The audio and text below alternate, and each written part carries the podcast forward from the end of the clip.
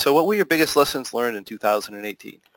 My lessons learned this year was really kind of learning a lot more about myself, uh, what I want, not just out of trading, but just from myself personally. Uh, I kind of took a lot of the, the things, the lessons. Uh, honestly, that the, my journey on this on personal development really started in Maui with the Trading Triangle, and I really spent a lot of time, you know, trying to make myself kind of better, not just as a trader, but just kind of what trying to find myself personally, like what what really drives me.